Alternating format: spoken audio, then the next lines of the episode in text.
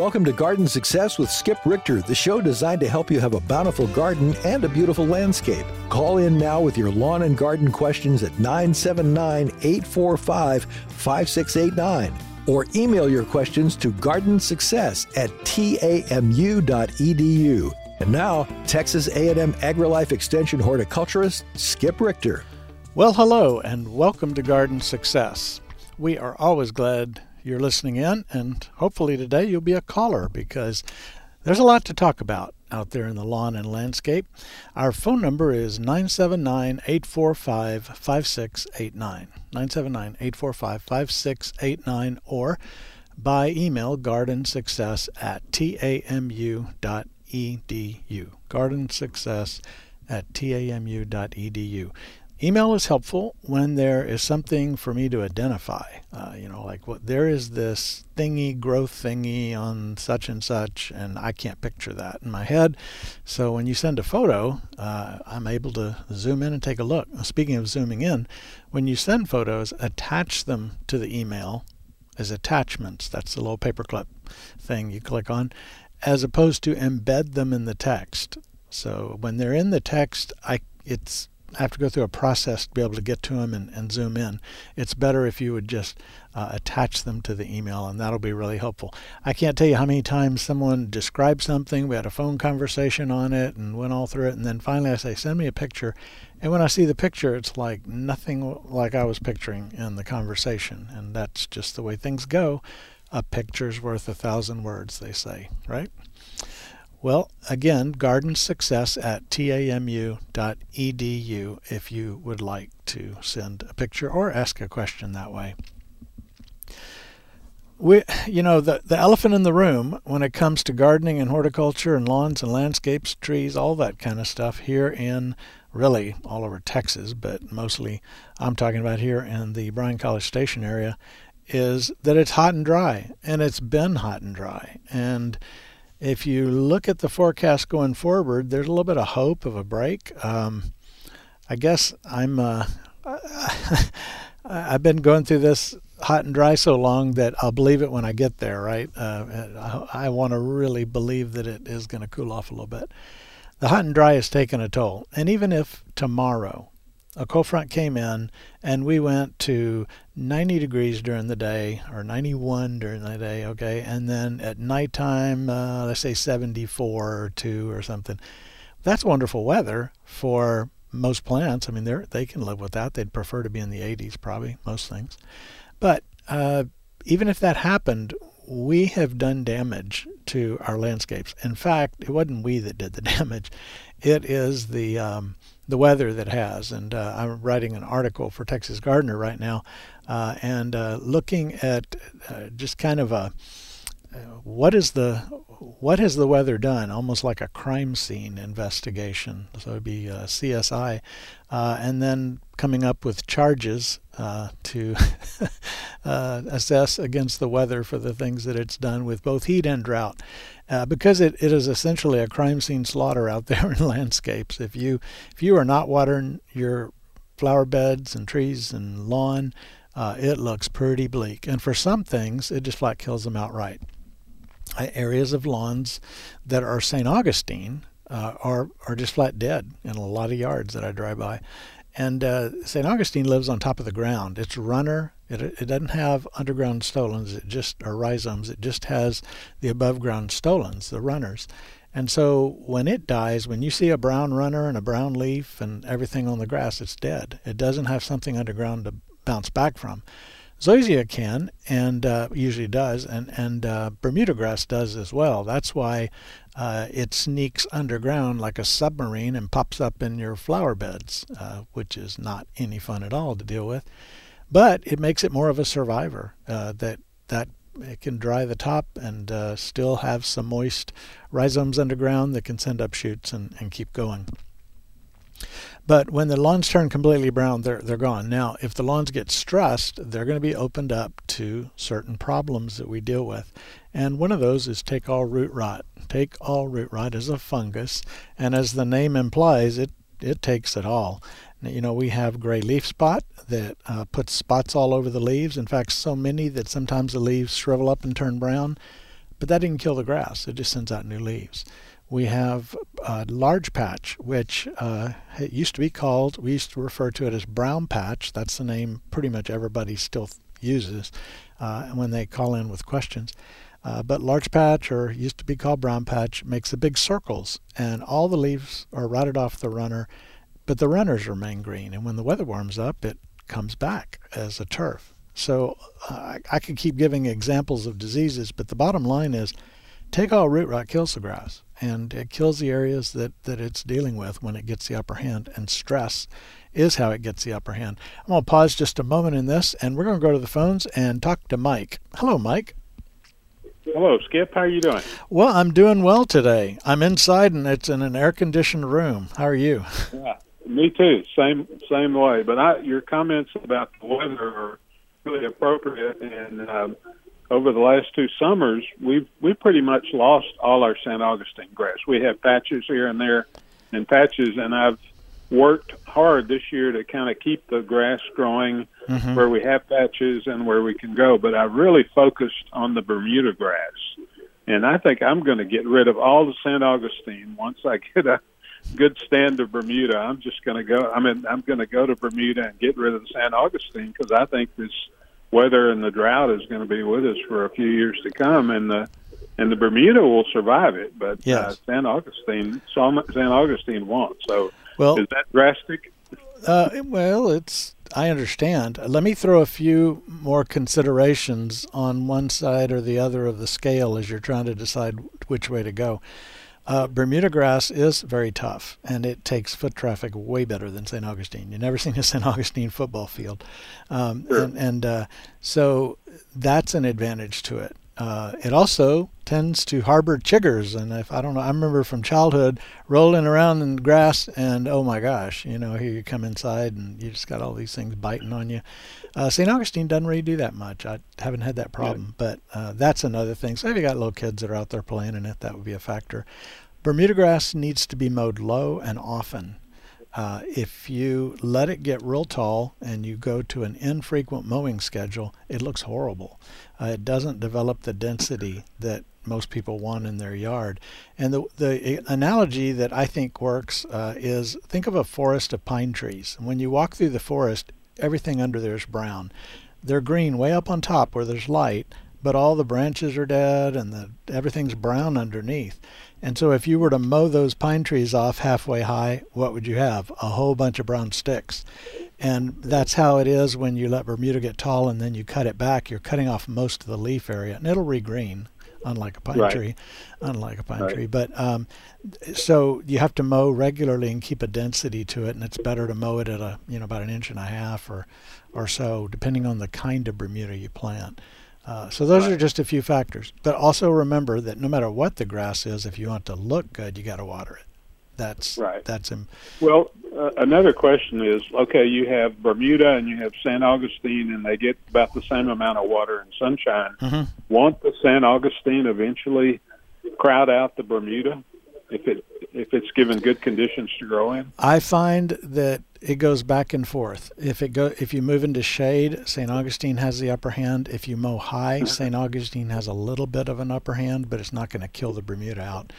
Uh, if you mow, uh, you know, down low and tight, uh, St. Augustine can't deal with a inch and a half mowing height or something like Bermuda can, okay. Uh, and so it gives it the upper hand. And uh, if you got a blend, I think you're pretty much going to always have a blend unless you go in with some sort of a, a, weed killer and be very careful to get it only on the Bermuda and kind of try to work your way out of it. But that's going to be a long term, maybe not 100% successful process.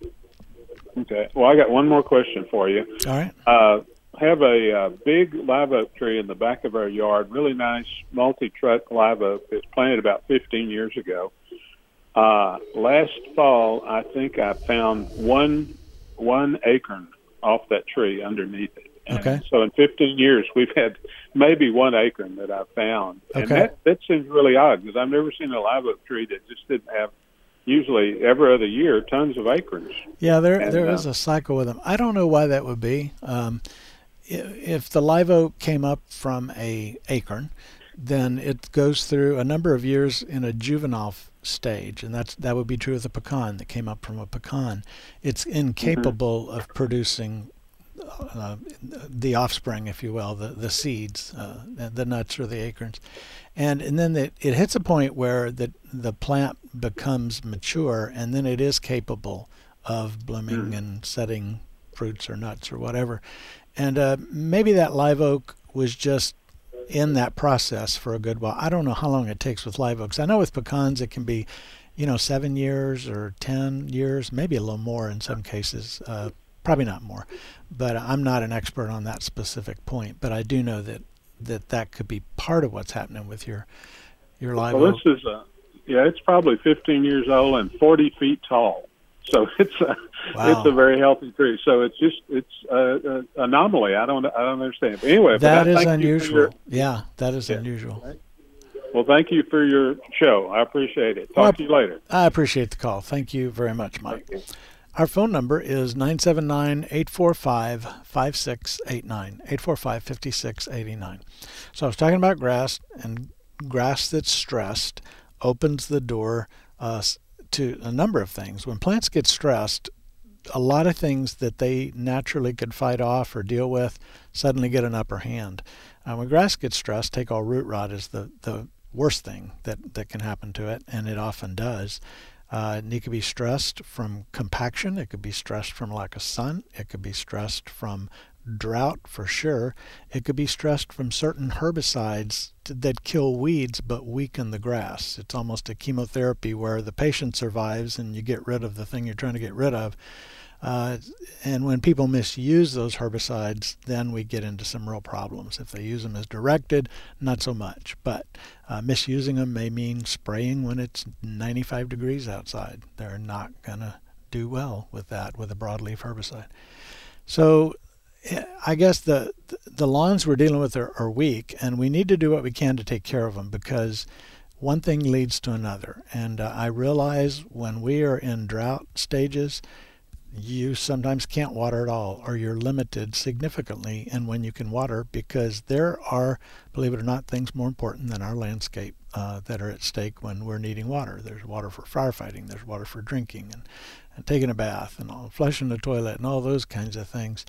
Uh, and so you just have to do what you can. But I would encourage you, uh, as you can, to give watering in a good soaking, not a sprinkle, but you know, apply three quarters of an inch. We'll go a little light there.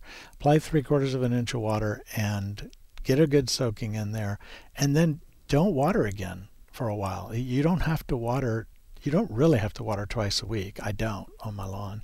Uh, actually, I did I did water twice uh, one week recently, but that's neither here nor there. It, it, our our lawns are tough, and we're just trying to keep them alive and in decent health. So just something to think about uh, when it comes to the lawns.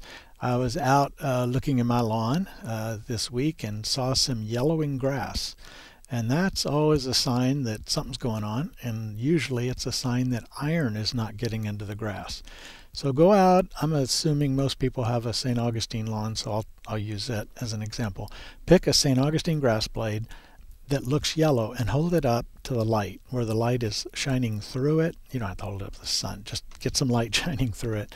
And you'll notice streaks of green and yellow now, it can go so bad that there's no green in it, but in the intermediate stage, there's streaks of green and yellow, and that uh, most commonly is going to be iron deficiency. It's not the only thing that could do that, but uh, iron deficiency. So, does that mean you don't have iron in the soil? No. Uh, chances are you have enough iron in the soil. It's possible to have an iron deficiency, but in general, I bet you have enough iron in the soil.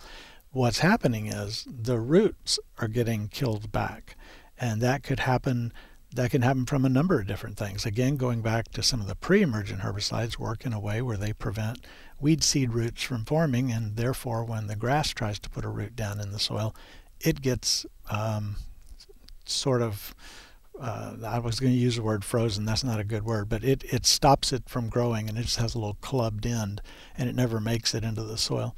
So when you don't have root tips, then you're not going to get iron because iron is taken up at the end of the root tip primarily in, in, a, in a plant. Uh, and so, as long as you have growing roots and new roots forming and things, you're you're getting access to a lot of iron in the soil, and the plant looks good. Take all root rot, of course, because it rots the roots, can do that, and drought can do that. And in my case, I let it get a little too dry in one area that's in the sun, and uh, it got a little dry. And now I'm seeing some yellow as the the plants are trying to recover from that. So I just need to be a little careful with that. Probably let mine go a little too far, but I really hold back on watering a lot, and so. Uh, that's just something you may notice it in your lawn. There's nothing you can do. I mean, you theoretically, I guess, could do a spray that has some iron in it, but uh, we don't generally recommend that kind of thing. Just get the grass growing again, and it'll get the roots in, and, and it'll take the iron up, uh, and that that would probably be helpful. The problem isn't a lack of iron. Lack of iron is a symptom of a lack of roots in the case that I'm speaking of right now. Okay, we're we're going to talk about trees just a little bit too. Uh, I, boy, I've get I've gotten a lot of calls on lawns and trees. Uh, trees are very resilient. Uh, you can look at a tree and it, it just it goes through drought and it stays green. I mean, look at the live oaks everywhere. You can see a live oak out in a field where the grass is all brown and the live oak still is green, dark green, looks good. Now that doesn't mean it's not suffering, but it it's just it has the ability. It's a resilient plant. But when you take a, this resilient plant, the tree, and you stress it a lot, you start it starts to weaken and other opportunists come in. And in the case of oak trees and this disease also affects a few other species but uh, primarily we see it here on oaks because we have a lot of oaks. Uh, it's called hypoxylon canker. And it, when it moves in it causes the bark to slough off. Underneath the bark is kind of a dusty olive brown looking material that then becomes a silvery uh, color, a gray, silvery color, uh, and then it, often in some stages will turn even black. And that just flat kills the tree. And so you can say hypoxylon killed this tree, but what killed the tree was it got stressed. And the opportunist moved in, and that was just the, the nail, the final nail in the coffin. Uh, and so uh, keeping our trees occasionally adequately watered with a good soaking. You're not going to uh, supply every bit of water that tree would want to use. They can hold back. Plants have ways of not using as much water uh, as they as they could, and uh, but you just want to water the area underneath the branch spread of the tree. Uh, you a tree a tree root can go two and a half times the height of the tree in all directions. Now, of course, there's different species, and some go a little further than that, some go a little bit less than that. But think about that tree in your front yard and walk outside and think, okay, two and a half times the height of that tree in all directions. Your neighbor and the neighbor next to them have roots from your tree in the in their yard, uh, because in a big tree, uh, because they can do that. So we can't water that whole root system. So what we do is we water the area under the branch spread. That's our little rescue area that we begin to water. And it helps to start a little early because the tree needs to develop more roots in that area to be able to take up uh, the water adequately to supply the whole tree. Because if you think about it, two and a half times in all directions potentially, uh, that little underneath the, the drip line or the branch spread of the tree, that's just a small area of the whole tree's root system. But it's the area we provide moisture to try to keep it keep it healthy. And water all the way around the tree, not just on one side. Roots tend to um, supply the tree branches that are ab- above them if you think so if you walk out and stand on your in your yard out at the outer branch spread of a tree and let's say you poured really salty water on the ground right there uh, you and I've seen this before. I saw it at a, at a middle school one time. Uh, they made homemade ice cream and they took all the salty water from making homemade ice cream and they dumped it on the ground by this tree, but further out from the tree, about 15, 20 feet out. And up in the tree, a branch turned brown from that. It's the only branch around the tree. But that, that high salt content was following the pathways, the tubes, if you will, up through the tree to supply a, um, a leaf. So, in a sense, every root ends in a leaf in the top of the tree, and I guess vice versa. So, uh, watering all the way around the tree is important. That's a little too much nerdy stuff, but uh, I think it's interesting and it helps us maybe to care for our plants a little more uh, based on on science and on what we do know about plants. I was doing a a, a talk yesterday for our Master Gardener class, uh, and we were talking about finding research-based information online. And oh my gosh, there is there are very few uh, fields of study that seem to have so much online bunk as gardening. I know if you're in the field of medicine, there's a lot of stuff out there that'll cure everything from cancer to cradle cap on your babies. I mean, it you know these claims that people make are just ridiculous uh, and usually not based on truth. So how do you weed through that? And that's what our class was about. We were talking about uh, finding research-based information online, and you can. You can. It's out there. Uh, you just have to recognize that uh, Pinterest and Instagram and Facebook are not experts. And the information is only as good as the person on the other end that wants to be a know it all and may not know nothing, as we used to say. Uh, just be skeptical and learn. And if you, let me give you a little tip. This is just a, a little snippet from what we did in the class. If when you search for something online, you will, after what you're searching for, put a space and then type site, S I T E, with a colon and a period and then an edu. When you put site colon, Google or the other search engines will read that as I only want you to look in this kind of website. And a website that ends in .edu is an educational institution. So Texas A&M, AgriLife Extension Service, we all end in .edu. And so let's say you wanted to learn about fire ants and you didn't want some uh, yahoo from the other end telling you, well, I put grits on my fire ants and they they ex- ate it and swelled up in their tummies and they all exploded. That is actually a, a, a myth that people believe. Uh, so, but if you put fire ant or fire ants space site colon dot edu, everything that comes back in the search will be from an extension institution. And you will see Texas AgriLife Extension, you'll see LSU's extension, Alabama's extension. You know, we, we kind of keep our fire ants here in the south. We don't let them go to Minnesota because it's too cold up there. But uh, you, you'll get answers from reputable institutions on what you're looking for. So that's a little quick tip on how to find things that are important, uh, that uh, where you want to get a fact instead of just what somebody thinks about. By the way, let's go to that fire ant myth. By the way, our phone number is 979-845-5689. The, the myth was that if you put if you put grits on the mound, fire ants eat it and it swells up when it gets moisture in their stomach and they explode. Now, you could pick this is how myths survive because yeah, if you put water on grits or rice or whatever, it does swell, right? It swells up. Fire ants do not eat dry chunks, chew them and swallow them. They they liquefy a food and, and that's what they eat. So it's not going to swell up in their stomach. It, it, just can't do that. And you also have to remember that these are southern fire ants. So when you throw grits on the mound, they just come to the surface and say, "Hey, could you send a little bacon fat down here because we're we're going to make a meal out of this thing."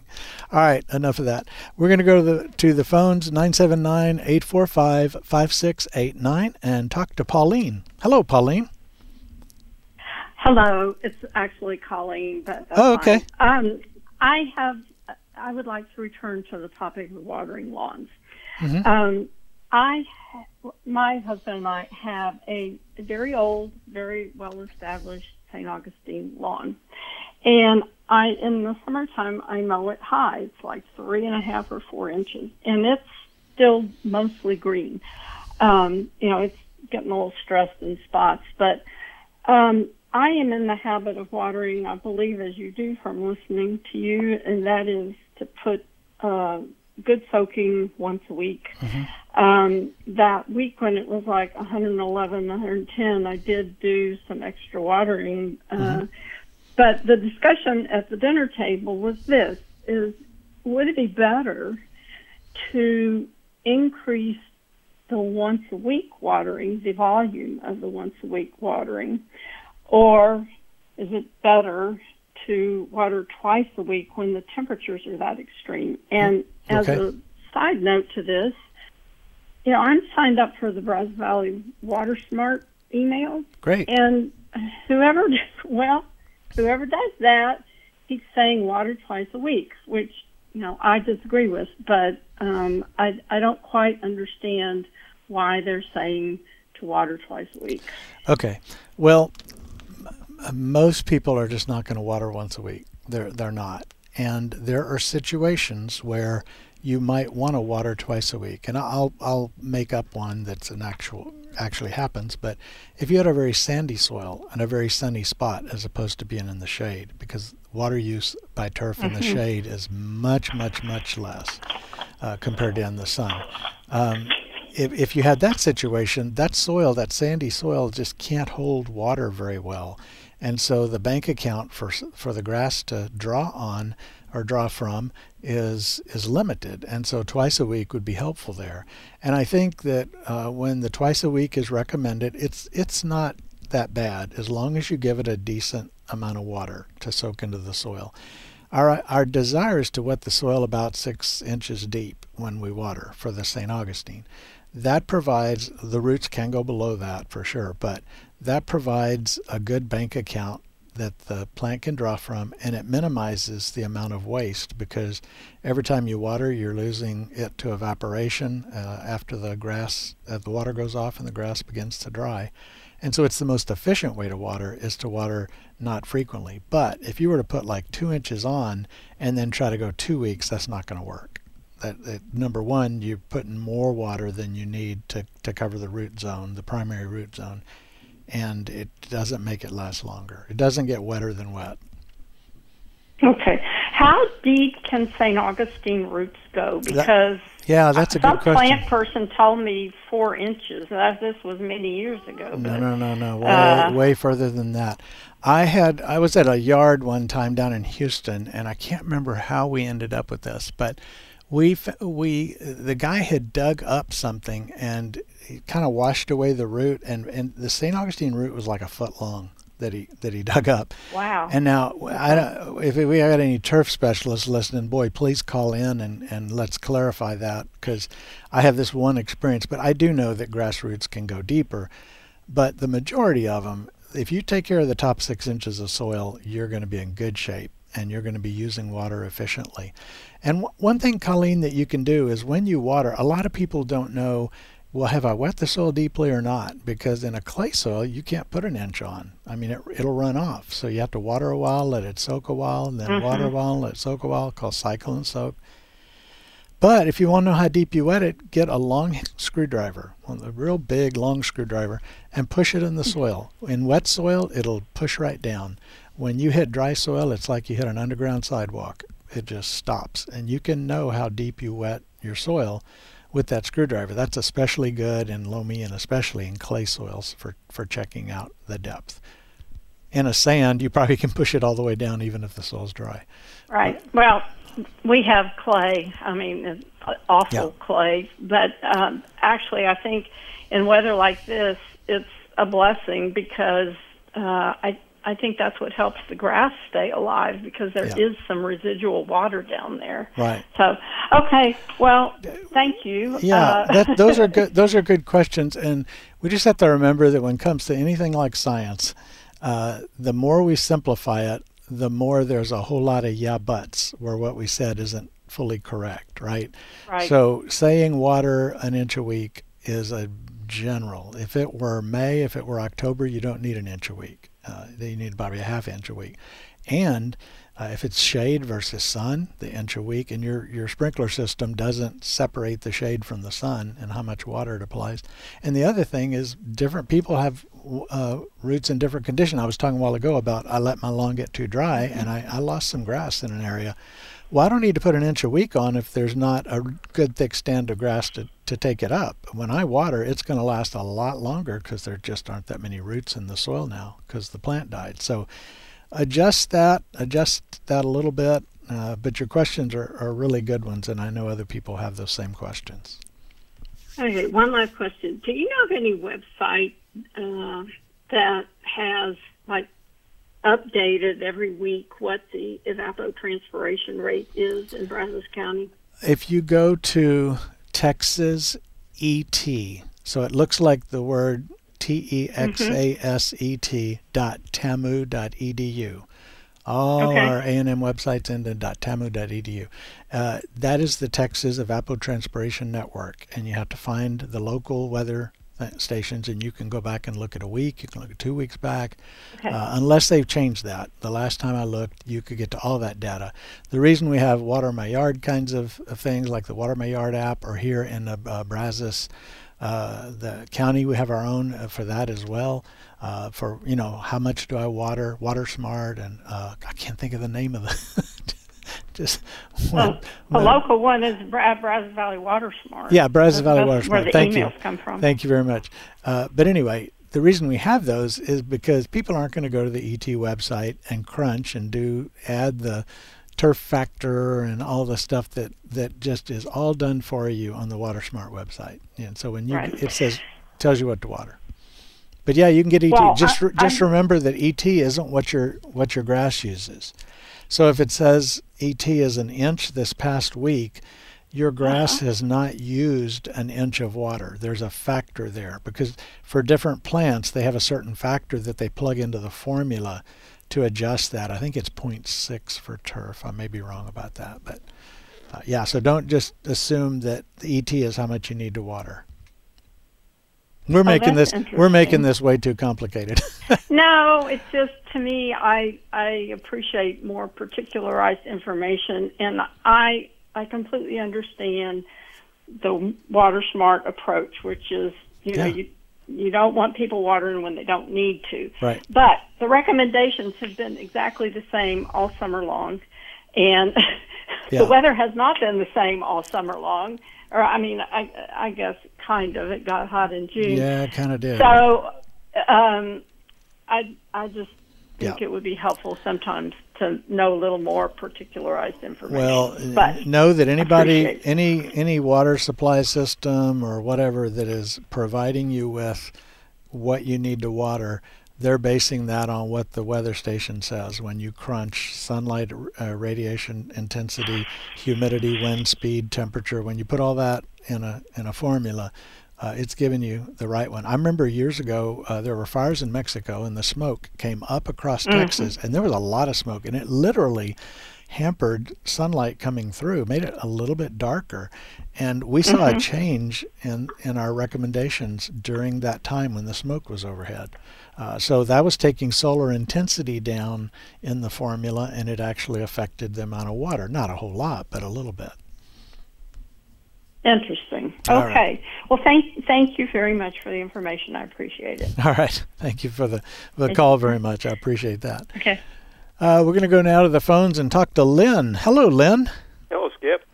Uh, What's this up? is- well, I'm calling you about the Brazos Valley Beekeepers Bee School. Ah, good. Let's hear about it. You come and spoke about to us last year about it. But anyway, it's, so it's, it's this Saturday, September 9th, at the First Baptist Church in Bryan, right up there behind Lowe's. There you go. Um, on-site registration starts at 7 o'clock in the morning. Uh, the program starts at 8 o'clock with our guest speaker, who is uh, a big-named uh, beekeeper Okay. from Louisiana, who's going to talk to us. Then we have over the course of the re- the rest of the day, uh, going until uh, 5:15, we have over 50 programs Wow. um, at nine different rooms. So we have lots going on, and uh, it ranges all the way from beginning beekeepers to experienced beekeepers. There's law-related stuff for bees, marketing bees. Okay. The, the real nice thing about it is you don't have to have bees to come. Um, usually, last year we had about 70 people came and returned their uh, surveys who didn't have bees. They were there to find out a bee. So if you want to know about bees, we have a whole strand that's called Beekeeping 101 Mhm. or 100X, and it talks about what are what are bees and what equipment do you need. So uh, everything's there. Uh, we'll have vendors. We've got I think about 45 vendors uh, selling everything from honey to beehives to uh, photographs, uh, bee co- tools. I actually bought uh, a bee photograph last year. Yeah, that man has really wonderful photographs. I don't know how he does it, but catching an insect in flight in completely sharp focus is. I, Yeah. I don't know how he does it. Pretty he does cool. a bunch of those. But Yeah. anyway, so yeah, it's this Saturday. If people want to know more information about it, it's uh, they go to our club website. It's bv b e e k s dot org. Um, and uh, you can click on the home, and then it says about us, and there's uh, listing our program and events, and it talks about it. Okay. Uh, on that site is a list of there's a page that has all of our programs um, that you can uh, see what's being offered. Uh, pre-registration has closed, but they can register on the day, Okay. and, and there is a class schedule there, and uh then also a description of classes. All right. So if you see something, so um, And what time does it? You said uh, 7 a.m. is when they open the doors, and what time is the thing over? uh, 5:15. 5:15. Okay, And good. we'll have, uh, if you attend the, when you attend the session, we have um, electronic feedback, and there's going to be some raffle items related to that electronic feedback. Okay. Uh, we have a raffle for things. The uh, the tickets cost eighty dollars for a single person, one hundred and thirty-five for couples. Uh, children who come with kids who come with adults is fifteen dollars.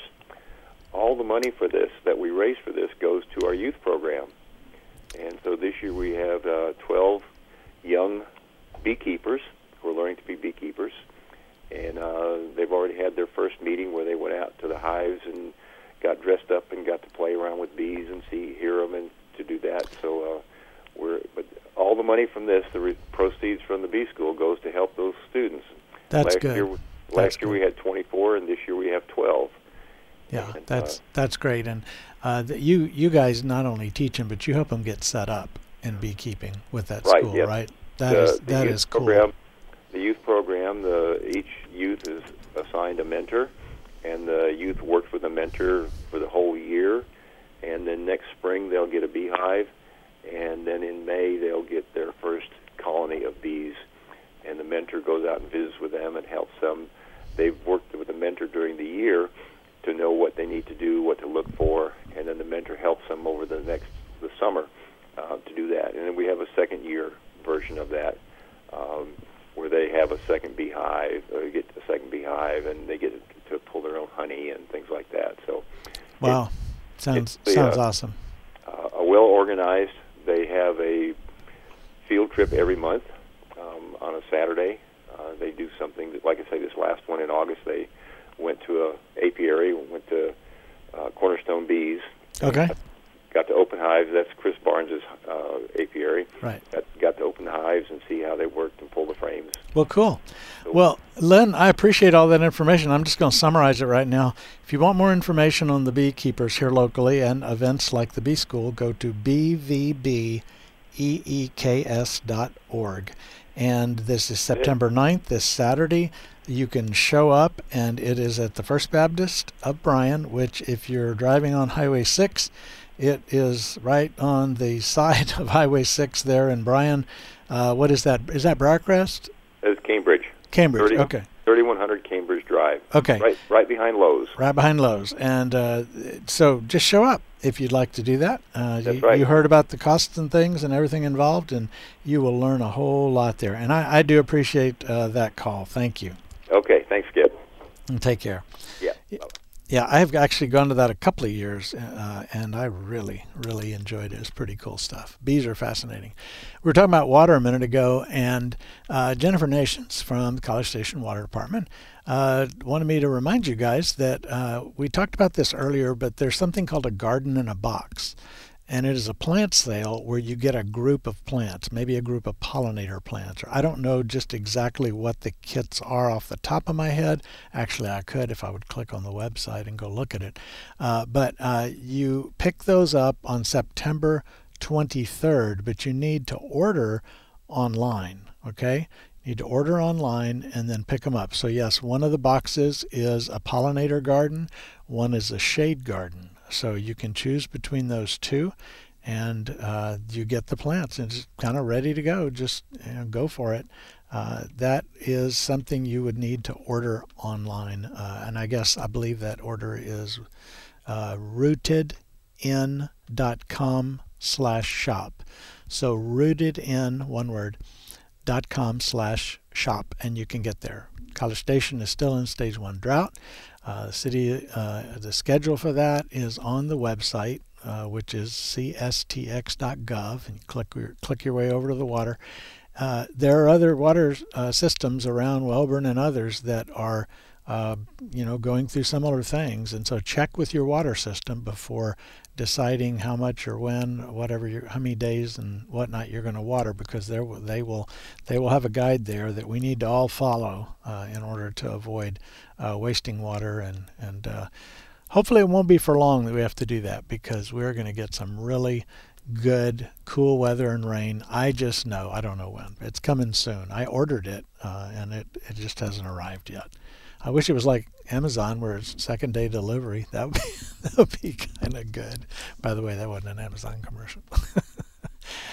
okay, you are listening to Garden Line. I'm your host, Skip Garden Success. I'm your host, Skip Richter.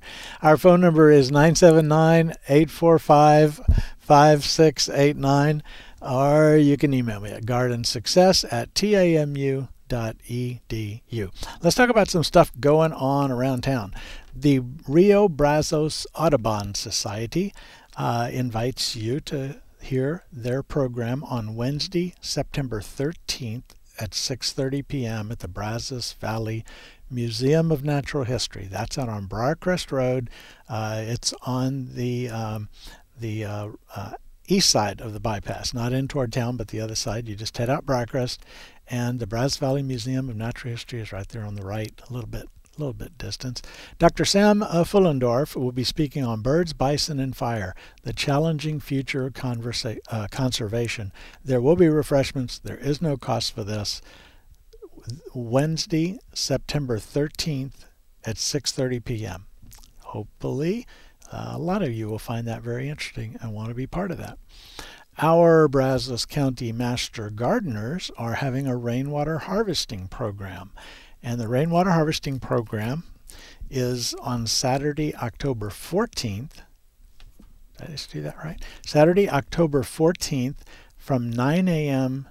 to 11:30 a.m. And here is what's going to happen. First of all, there's a couple of talks like an introduction to rainwater harvesting uh, and hooking up your rain barrel and alternative rainwater harvesting techniques. So something for everybody, and and uh, it will be uh, really cool. Jennifer Nations from College Station is going to have a little booth there, uh, and she will also be answering uh, individual questions, showing you how to make a rain chain, uh, and there'll be master gardeners around also uh, to help.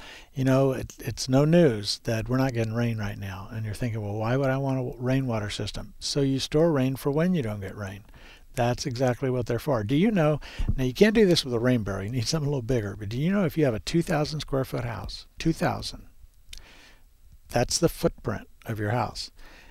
Every time it rains, you can capture about 1,200 gallons of water per inch of rain. That's a lot. Think about that. 1,200 gallons of water per inch of rain lands on the roof of a or is capturable from the roof of a 2,000 square foot home.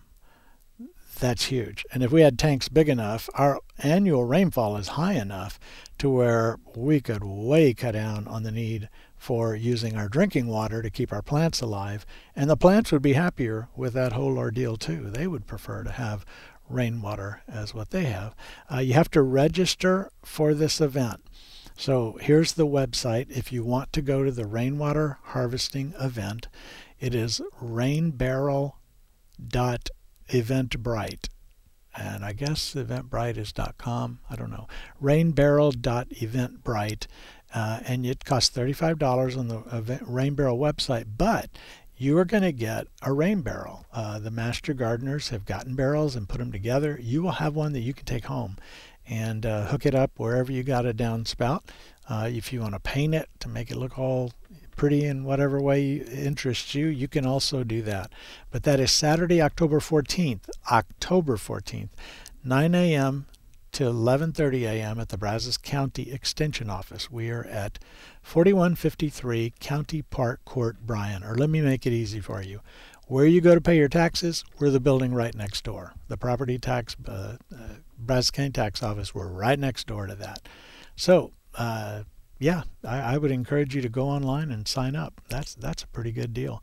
I mean, essentially, I mean, you're, getting a lot of knowledge and information about all this, and you get a rain barrel for thirty-five dollars. That's that is a good deal for sure.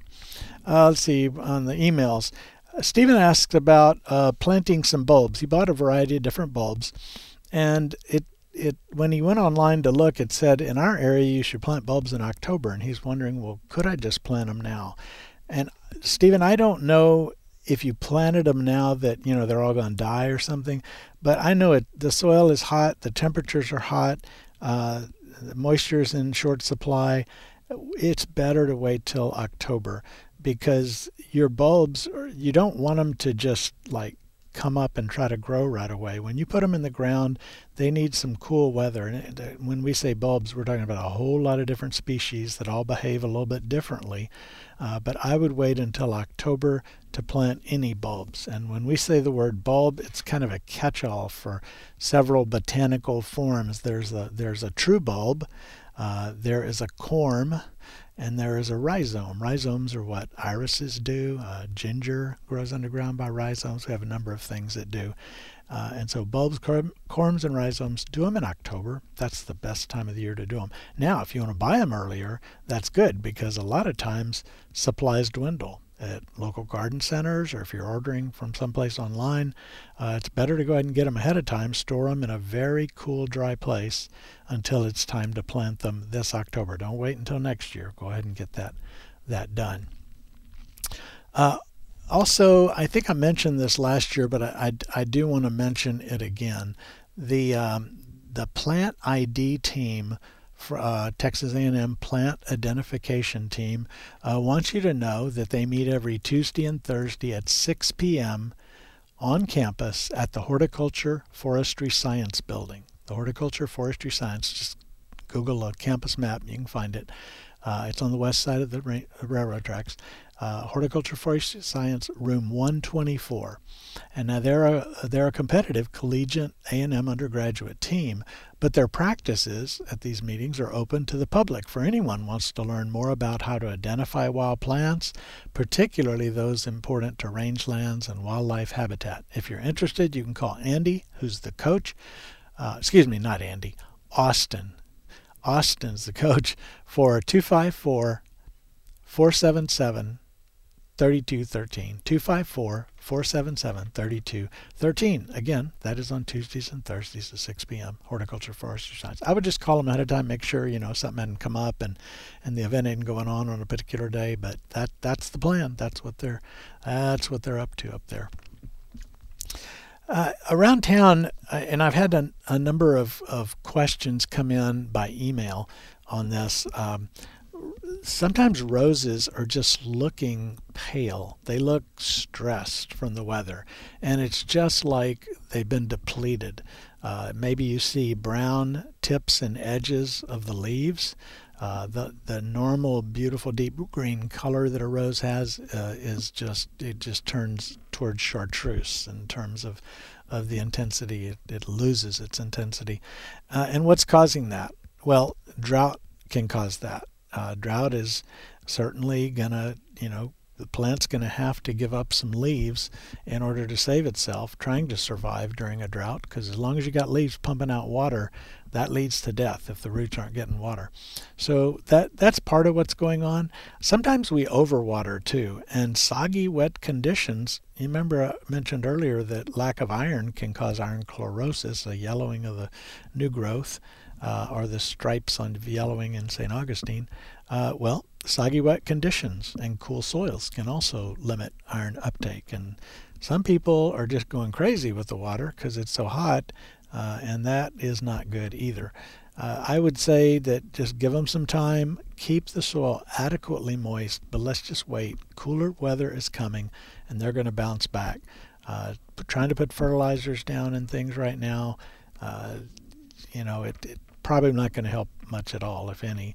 And it could actually hurt when people really overdose it and stuff. That can be a problem, especially with salt based fertilizers.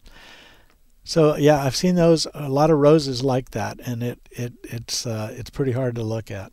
We're going to get some weather though where things get better. Also, I, I uh, want to remind you, and I, I, talked about this last week. I think that uh, when it gets blazing hot, plant biological processes can begin to shut down, like photosynthesis, that process.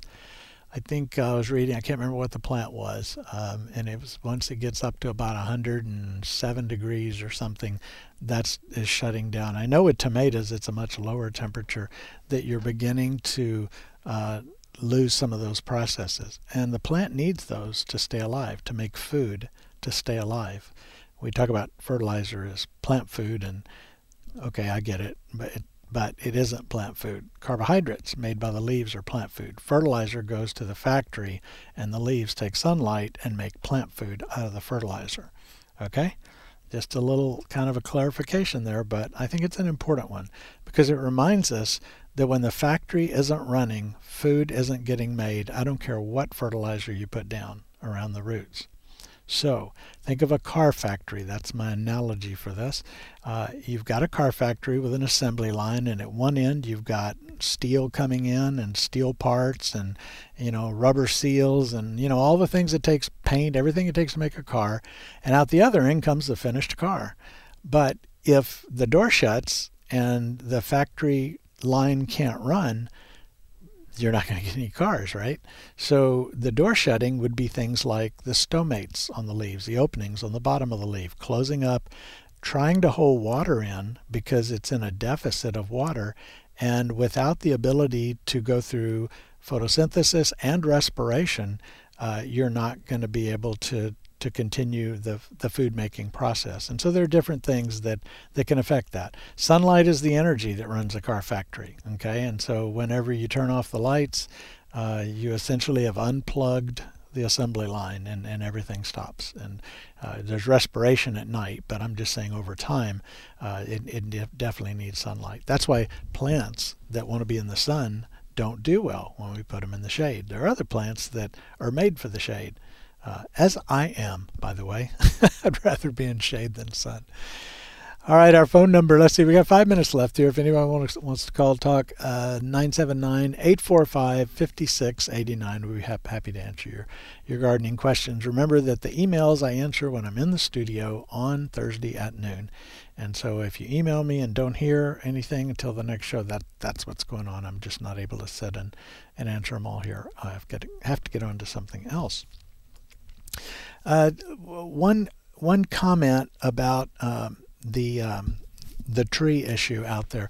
A lot of crepe myrtles are really struggling in this temperature. And I've seen crepe myrtles turn brown before and bounce back. They don't like it. It's not good for them. You may have some branches, but just because they're brown doesn't mean they're dead. Uh, the best plant at turning brown and being fine is cypress, in, in my opinion, best tree uh, because it gets in August and it gets hot and dry and they just turn bronze and drop all their leaves and you think it's gone. And then we get a little bit of rain and the weather's mild and here comes sprouts right back out of those branches. Cypress is really good at knowing what to do when times get tough. You shut things down and you wait. And that's exactly what it's doing. If you can give your trees that soaking we are talking about, in this case the crepe myrtles or maybe bushes that are in your landscape and beds, uh, just an occasional rescue treatment. You know, woody ornamentals have great root systems under good conditions, and those great root systems can take up what they need. They they're not your lawn grass with a shallow root system that's got to be watered pretty frequently uh, to keep it going. Uh, they're they're much more resilient than that, but they still need us uh, to take care of them as as we're doing that. Uh, let's see. I am. Uh, was going to go through. Had a couple of other emails. Uh, someone, uh, John, sent in a picture of a boxwood, and this, this is a row of boxwoods. You've probably seen boxwoods before. Uh, and the bushes on the left and the right side look fine. The bush in the middle is starting to do that thing I was describing on the roses. It's it's kind of shriveling a little bit up. It's losing some of its color. It's, it's like the color is fading out of the leaves. Uh, and that is telling me that something's wrong in the plumbing of that plant. Uh, maybe it's nematodes all over the roots. Boxwoods get nematodes. That is unlikely in this picture because the plants on each side look perfectly okay. It would be unusual for just to have one little hot spot of nematodes, but possible that that's the case. Uh, it could be a root rot. There are a couple of root rots. I can't remember if it's verticillium or fusarium root rot that attacks boxwood, but that that can be the case and definitely be the case.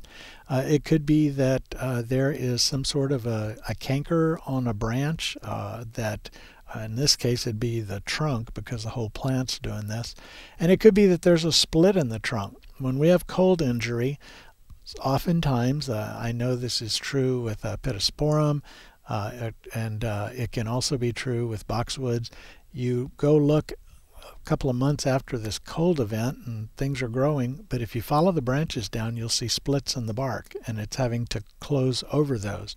So imagine the, the trunk of the plant being a bundle of straws that's taking water and nutrients up. So if you go in and kill a section of that, now you have a more limited water and nutrients. You're going to have to take a little different path, and the, and and it it affects the plant. And so, uh, last December's cold weather, it would be unusual to not see anything until now, but it is possible that the plant hung on as long as it could, and then now we're seeing some problems. I know trees from the February freeze of 21, uh, we for two years I, have been noticing different things that I think were related uh, to, uh, you know, predisposing the tree toward the problems because of that freeze. So that that's what I think on the on the uh, boxwood, uh, John. Since we're here in the Bryan College Station area, anytime you uh, have a plant of concern, let's say you had a driveway with a hundred foot driveway with boxwoods lining both sides.